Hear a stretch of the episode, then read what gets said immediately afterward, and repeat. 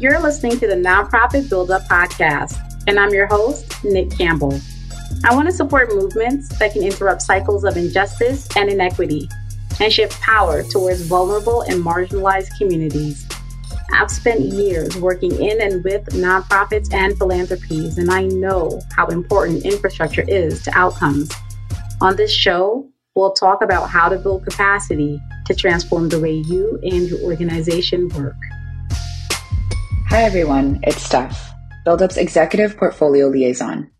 This week on the Nonprofit BuildUp, we are bringing to you an information packed session led by BuildUp CEO and Rockefeller Philanthropy Advisors, RPA, General Counsel, A. Nicole Campbell, and moderated by RPA Senior Vice President and Corporate Secretary, Renee Karibi White. This presentation was originally recorded as a webinar in March 2022. It is the first part of a two part series. TCLF serves as outsourced general counsel to Brave nonprofits and philanthropies, and RPA is one of our Brave clients. RPA is a nonprofit organization that currently advises on and manages more than 400 million in annual giving by individuals, families, corporations, and foundations whose mission is to help donors create thoughtful, effective philanthropy throughout the world. In this episode, Nick and Renee address the long held belief that 501c3s can't advocate through lobbying. Spoiler alert, they can. They also provide guidance on how to support and structure grants to projects and programs containing advocacy form successful partnerships within organizations engaged in advocacy, engage in grant making to for profit and nonprofit organizations engaged in advocacy. And with that, here is part one of navigating grants supporting advocacy to C3 and C4 organizations. Now, I am thrilled to have with us today Nick Campbell. She is the general counsel of RPA. And Nick came to us with 15 years of experience in the philanthropic sector. She worked as foundation counsel for Dalio Philanthropies, and she was also deputy general counsel for Open Society Foundations. And in addition to working with RPA as our general counsel, she is the managing partner of the Campbell Law Firm, as well as president of Build Up, which is a nonprofit capacity builder for specifically people of color. So, welcome, Nick. Now, before we get started, Nick, so many organizations on this call do advocacy as a huge part of their charitable work. Lobbying is just one component of this. Why is today's conversation important for nonprofits and private foundations? Yes, thanks so much, Renee. So it's really important because we know that advocacy is a very critical tool used by charitable organizations around the globe. And as you mentioned, lobbying is just one part of advocacy. Um, there's lots of different types of advocacy that we'll talk about.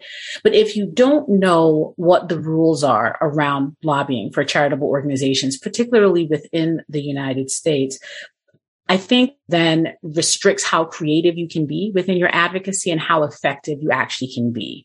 So understanding what you can do, what you can't do, what you can do as a public charity, what you can do as a private foundation is really helpful as you make grants, as you fund activities, and you really try to use the advocacy tool effectively. So what are the rules that that set the framework for this? Like, why is it that you can do certain things or not do certain things. I think a lot of people on the call are probably familiar with this, but just so we set the groundwork and get everyone up to speed. So when we talk about charitable organizations, we're really talking about 501c3, section 501c3 of the US tax code. So you hear 501c3 organizations, but we're talking about charitable organizations and all of the regulations that come from that section as well. And so there are different rules for uh, different types of charitable organizations that we'll talk about. But this is really where charitable organizations can say, this is what I can do and this is what I can't do. We also are going to be talking about private foundations, right? Another type of charitable organization, uh, similar to the, the public charity in that way. When you look at, and this is dropping down to the third part here, 40, section 4945 of the code, this really addresses the things that private foundations get taxed on, like what we consider to be taxable expenditures. And so lobbying is part of those taxable expenditures. And so all of the rules and regulations that come from that section also apply here. And then we're talking about 501c4 because as we'll discuss, charitable organizations like public charities have a limit as to how much lobbying they can actually engage in. At some point, if you want to do even more advocacy or, or uh, additional lobbying, you might consider working with or partnering with a 501c4. And so the 501c4 has different rules around lobbying that we'll touch on as well. And so when we think about the framing of the conversation and the rules that apply, we're really talking about these. So, what is the biggest risk? So, we talked a little bit about there's a taxing issue, right, that foundations might have to deal with. What are some other risks that happen if they go astray of these rules? So, you know, we definitely have the reputational issues that might come about because now what you're signaling is that you are not compliant with the rules that are governing charitable organizations. But it's also fines that are at stake, penalties that are at stake. And so when a charity engages in a lobbying expenditure, it could be an excessive lobbying expenditure if we're talking about public charities, or it can just be the fact that you have now engaged in lobbying as a private foundation. You are subject to different penalties. And so those are financial penalties that can be aimed at the organization itself, but also on any manager that's including officers, directors, folks who knowingly, willingly engage in those kinds of transactions as well. They also face penalties. And then the ultimate penalty, which is, you know, loss of tax exempt status if you're doing this repeatedly and you know repeatedly is usually more than twice. And so if you're engaging in lobbying expenditures uh, repeatedly, you could ultimately lose your tax exempt status, which means that you would not be around as an organization anymore. You wouldn't be able to fund organizations and individuals around the globe in, in terms of advocacy or affect change. And so no one wants that result. And so that's why we really want to make sure that we are not hit with penalties. We're not losing our tax exempt status and we know how to engage within advocacy in terms of lobbying and what we can and cannot do.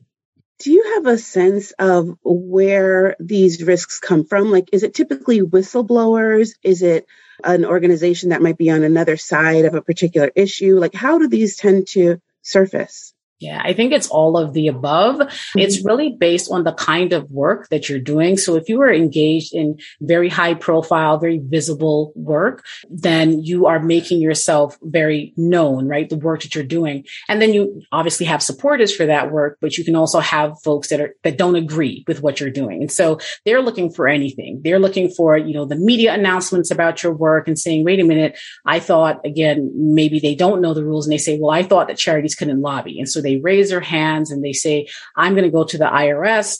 I'm going to ask them to audit this organization and audits can really start from just, you know, a phone call, a letter. And so it can come from anywhere. And so you want to make sure that you are complying with the rules. And so when an audit comes up or an examination comes up from the IRS, you are prepared to say, I have followed, not only do I understand the rules, but I have followed them. I'm compliant. And what we're doing is within the different framework, the legal framework that we, we started this conversation with. Now, do there tend to be cycles in enforcement? For example, where for an election year, if it's a major election or a minor election, does the enforcement seem to ramp up at certain times? I think that's right. It's definitely, you know, election years. We want, I think the, the antenna go up a lot more for the mm-hmm. IRS. I also think that we think about it on the state level as well. And I think that that, depending on the state that you're in, you might have the attorney general being very active or the charities bureau within the state being very active and asking questions. And again, having someone just raise their hand and say, I think this, this charity is engaged in work that it shouldn't be, or I don't think that they're disclosing what they should should, those kinds of inquiries can really launch investigations and examinations pretty quickly. And I do think that they increase in, in election years. Okay, great. So now let's get into the rules a little bit more specifically now. And if anyone has a question, feel free to put it in the Q&A and we'll make sure to monitor it and try to ask as many during the session as we can. Okay.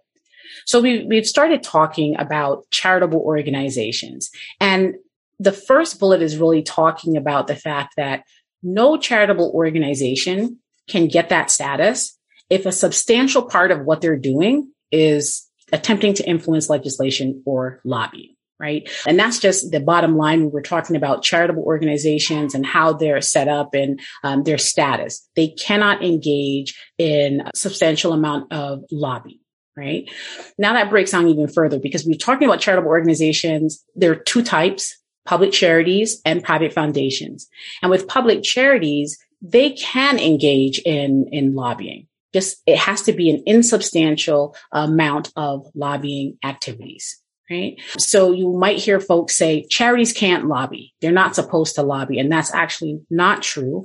Public charities can lobby. It's just up to a certain amount of lobbying that they can do. And we'll talk about each of these um, different ways to measure how much lobbying you're doing as a public charity. The first is a default, the no substantial part test. It's back to that first point that if you want to be a charitable organization, you cannot engage in a substantial ma- amount of lobbying. And so even if you do nothing else, that is the default quote test that you use to say, okay, you can be a charitable organization and this is the amount of lobbying you can do. For the next is the H election. And again, we'll talk about this in a little more detail. It does get very technical, but you can then say, I think that substantial part test is a little bit, uh, it feels like I'm guessing. I don't have a lot of certainty around it. And so I want numbers. I want to know how much uh, expenditures I could actually do when it comes to lobbying. And so I'm going to take what is called the H election. And so that's just giving you real clarity as to this is the amount of lobbying that you can do given um, the amount of expenditures that you make on an annual basis. And so that's for public charities. For private foundations, on the other hand, they are completely prohibited from engaging in or funding lobbying activities. And we'll talk about, well, then how do they make grants to public charities that might be lobbying or other organizations that lobby? What does that look like? But know that private foundations as a default rule, general rule, they are absolutely prohibited from engaging in lobbying. That means it, there's no de minimis exception. So it's not as though you say, well, it's only $5. It's only a dollar. It doesn't matter. That rule is, is an absolute prohibition. So just to clarify, the public charities you're talking about here are the 501c3 charities. What about, we mentioned 501c4 charities. How would you differentiate those? So when we talk about nonprofits, 501c3 organizations are nonprofits, 501c4 organizations are also nonprofits, but that nonprofit umbrella term then breaks down into charitable organizations. And that's when we're talking about public charities and private foundations. And then we're also talking about social welfare organizations, which are 501c4 organizations. And so 501c4 organizations don't have these lobbying limitations. They can lobby to any extent that they would like. They don't have this substantial part, no substantial part limitation. They don't have to take an H election to get a certain number. They can use all of their funds if they would like in terms of lobbying. And so you'll see a lot of public charities or uh, 501c3 organizations have affiliated C4 organizations when they realize we have a lot of tools in our advocacy toolkit, so to speak, and we want to do more on the lobbying side. That's when they step into this 501c4 vehicle, which has unlimited lobbying ability. Great. And I know you have some information on the types of activities that are included. Yes. So the point of this slide is really to say it's not just about grants. So a lot of times we'll hear, well, it's not a grant or we're really just focused on grant making and trying to understand how much of the grant itself is lobbying, but it's everything. It's all of the organization's activities that we're looking at. It's what your employees are doing. It's definitely what your grantees are engaged in, but it's your consultants as well, your vendors. And so whatever language you put into your grant agreement, if you're concerned about lobbying or you have um, sort of restrictions on lobbying, you want to make sure they're also showing up in your consulting agreements, particularly when you're making agreements with um, for-profit organizations, for example, or individuals who may not be familiar with these restrictions that apply to charitable organizations. Great. So we have a lot of questions about the difference between advocacy and lobbying. So now that we've laid the groundwork, can you go a little bit more into the details around what lobbying is and how it's defined? Yes. So talked a lot around and we wanted to set this tone and the framing for it. But when we say lobbying, what do we mean? Lobbying is a word that's used, you know, just generally to say, you know, this person is lobbying on the Hill if we're talking about the United States, for example. But when we are talking about lobbying, we're talking about a very specific definition that exists under the US tax code. And how that definition is used is that lobbying is seen as certain efforts to influence legislation. That's it right? Certain efforts to influence le- legislation. So your question or your, your thought should be, okay, well, if there is no legislation, then we don't have lobbying. And that's exactly right. The question that comes up though is what is legislation? What does that mean for this, this tax code definition of lobbying? And so when we say legislation, we're talking about all of these bullets here, right? We're talking about statutes and I'll pull out a couple because I think sometimes they get glossed over or forgotten about as legislation for these purposes. Legislative confirmations. They're seen as legislation for these purposes. So if you start to say this is how this uh, how the, the committee should vote, um, you're sharing information, you're reflecting a view, you're doing all those things that is seen as it may be seen as lobbying because you have legislation in play. Um, budget appropriations. You're talking about um, a legislative body taking on um, certain amounts of funding for spends or allocating funding for different budget line items. That's all part of lobbying because the budget appropriations would be seen as legislation. And then you have ballot initiatives and referenda that we'll talk about in just a second, but we also see those as legislation. Now, one thing that I want to pull out here is that it includes, and this is the beginning of that section, it includes federal, state, local, and non-US, which means it is everywhere in the world and it is at every level of government. So it's not just the federal government within the United States. It also applies outside of the United States and in different levels of government. And we'll talk through which uh, members of government we will be talking about, but know that it's just not restricted to the United States. And there's two types, only two types, direct lobbying and grassroots lobbying, which we'll talk about. So a question here is someone the question is I'll quote it. Someone told me once that a nonprofit can do everything short of saying vote for X.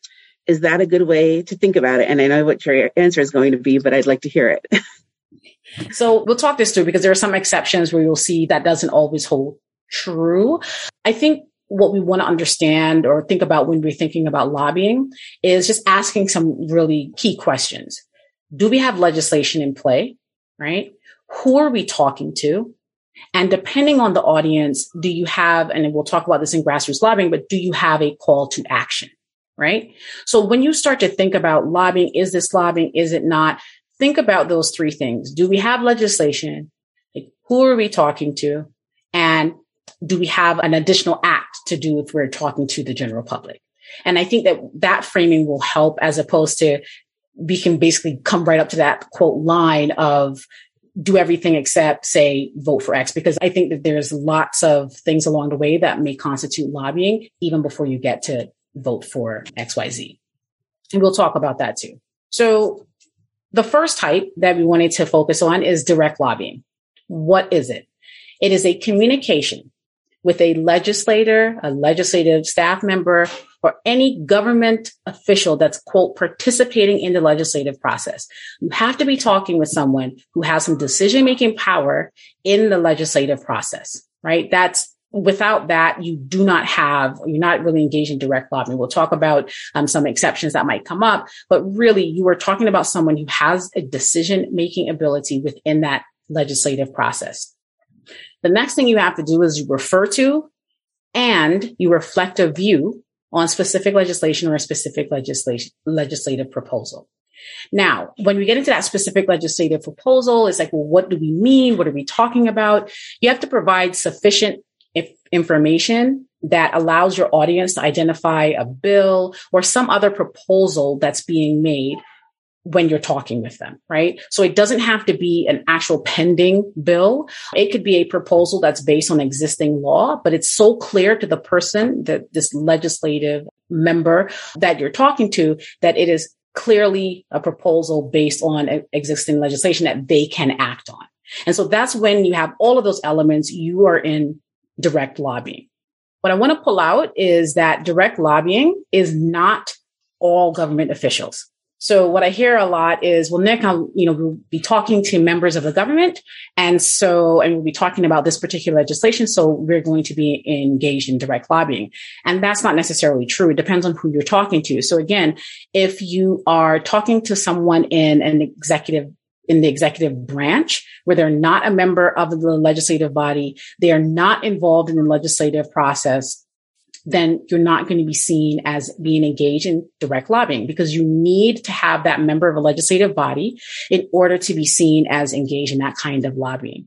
The other piece is litigation right? So litigation can be a form of advocacy where you're bringing suits to for around different causes or uh, around different laws, right? You could actually be saying this law should be repealed, should whatever statement or position you're taking on it, whatever you do through litigation is not going to be seen as lobbying. And you're just because you're engaged with the judicial branch doesn't mean that you're engaged with indirect lobbying. And in addition to direct lobbying, there's also lobbying with the public, correct? Yes. And so that kind of lobbying is grassroots lobbying, right? And so just like direct lobbying, um, you have, remember, a communication with a member of legislative body. Here you have communication with the general public. So everybody else who is not a member of that legislative body or participating in that legislative process. You have to do the same thing. Refer to and reflect a view on uh, legislation or a legislative proposal and the difference between, you know, grassroots lobbying and direct lobbying, in addition to like who you're talking to, because of who you're talking to, you have to include a call to action. And what is that? It's basically saying, I've told you about this legislation. I've reflected my view on it. And now I need you to go out and contact your, a member of your legislative body to tell them to vote yes or no, or to do a particular act, right? As part of that legislative process. So you need to call the general public to act in order to be engaged in grassroots lobbying generally. And so these are just some examples of what a call to action can look like. It's not always that explicit statement saying now go out and contact your legislator to vote yes or no. The IRS, uh, the Internal Revenue Service says, look, we can actually infer that you were doing, you were intending to make a call to action here. Right. And that's what the other bullets imply. So don't think that just because you don't have that explicit statement that you may not be seen as, you know, putting out a call to action.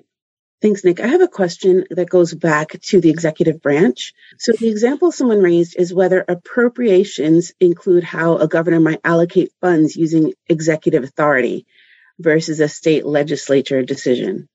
Now, I think it's a good question. I think some of these may require additional facts for us to get right into like whether or not that specific case is lobbying or not. But I will say if you are dealing with, you know, budget appropriations within a, for a legislative body where they're making a decision as to how to allocate funds, that's going to be seen as direct lobbying. When you're dealing with the executive branch, it depends. If that executive branch is part of a legislative process. They're part of that budget appropriations process as you know, just a normal course of business. Then it may be seen that you are influencing a member who is part of that legislative process, right? That budget appropriations process. So we can't necessarily say no at all times. If, even if you're talking to an executive branch member, it will never be seen as direct lobbying because we need to understand the role that they play within that overall budget appropriations process. Okay. Now, you mentioned earlier that there are three elements the legislation in play, who we're talking to, and a call to action. Are there any scenarios where a call to action is not required? Yes. So remember, we talked about ballot initiatives and referenda that they would count as legislation. We are talking about are we engaged in lobbying? They're special cases because within a ballot initiative or a referendum, you have the general public that is actually acting, right? They're the ones that are making that decision. There is no legislative body outside of the general public. So in that case, you might say, well, I just heard that grassroots lobbying requires a CTA or a call to action. And I just need to reflect a view. I have specific legislation, but I'm not telling them to do anything. So I, I'm fine just because you're talking to the general public here in the context of a ballot initiative or a referendum, it actually shifts into direct lobbying because here the general public is standing in as that legislative body. So there's no call to action required because they are the legislative body here, right? You're talking directly to them. And so when you refer to the legislation, reflective view, then you're doing the same thing as being engaged in direct lobbying in that case. So we wanted to pull that out because ballot initiatives and referenda come up a lot. And just know that just because you are engaging with the general public at that point doesn't mean that you need a call to action in that case. Another exception that I wanted to talk about is the paid mass media ad exception. So a lot of this used to come up in the 90s and maybe even the early 2000s around billboards in particular, but it's really, you know, billboards, television ads, radio ads, magazine ads.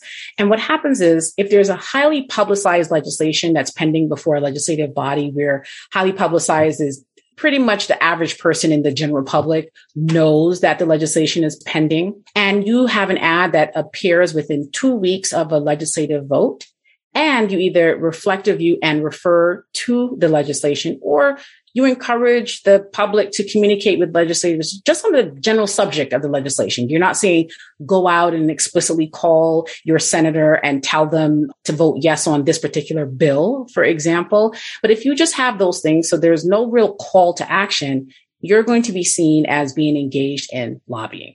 Because again, the position is that it is just so obvious that what you're doing is telling them to do something, a call to action is not required in that instance either. And that concludes part one of the series. Next week, Nick and Renee will discuss what types of activities do not constitute lobbying and so much more. Additionally, if you're interested in partnering with a law firm that leverages a global network of experienced attorneys with decades of legal training and practical experience and focuses on social impact organizations to serve as an outsourced general counsel and thought partner, then schedule a discovery call with the Campbell Law Firm today. The Campbell Law Firm works with brave nonprofits, philanthropists, ultra high net worth individuals, and movements offering high touch counsel to social impact entrepreneurs and organizations around the world. We would love to hear more about your brave mission to change the world. Thank you for listening to this episode of Nonprofit Build Up. To access the show notes, additional resources, and information on how you can work with us, please visit our website at buildupadvisory.com. We invite you to listen again next week as we share another episode about scaling impact by building infrastructure and capacity in the nonprofit sector. Keep building bravely.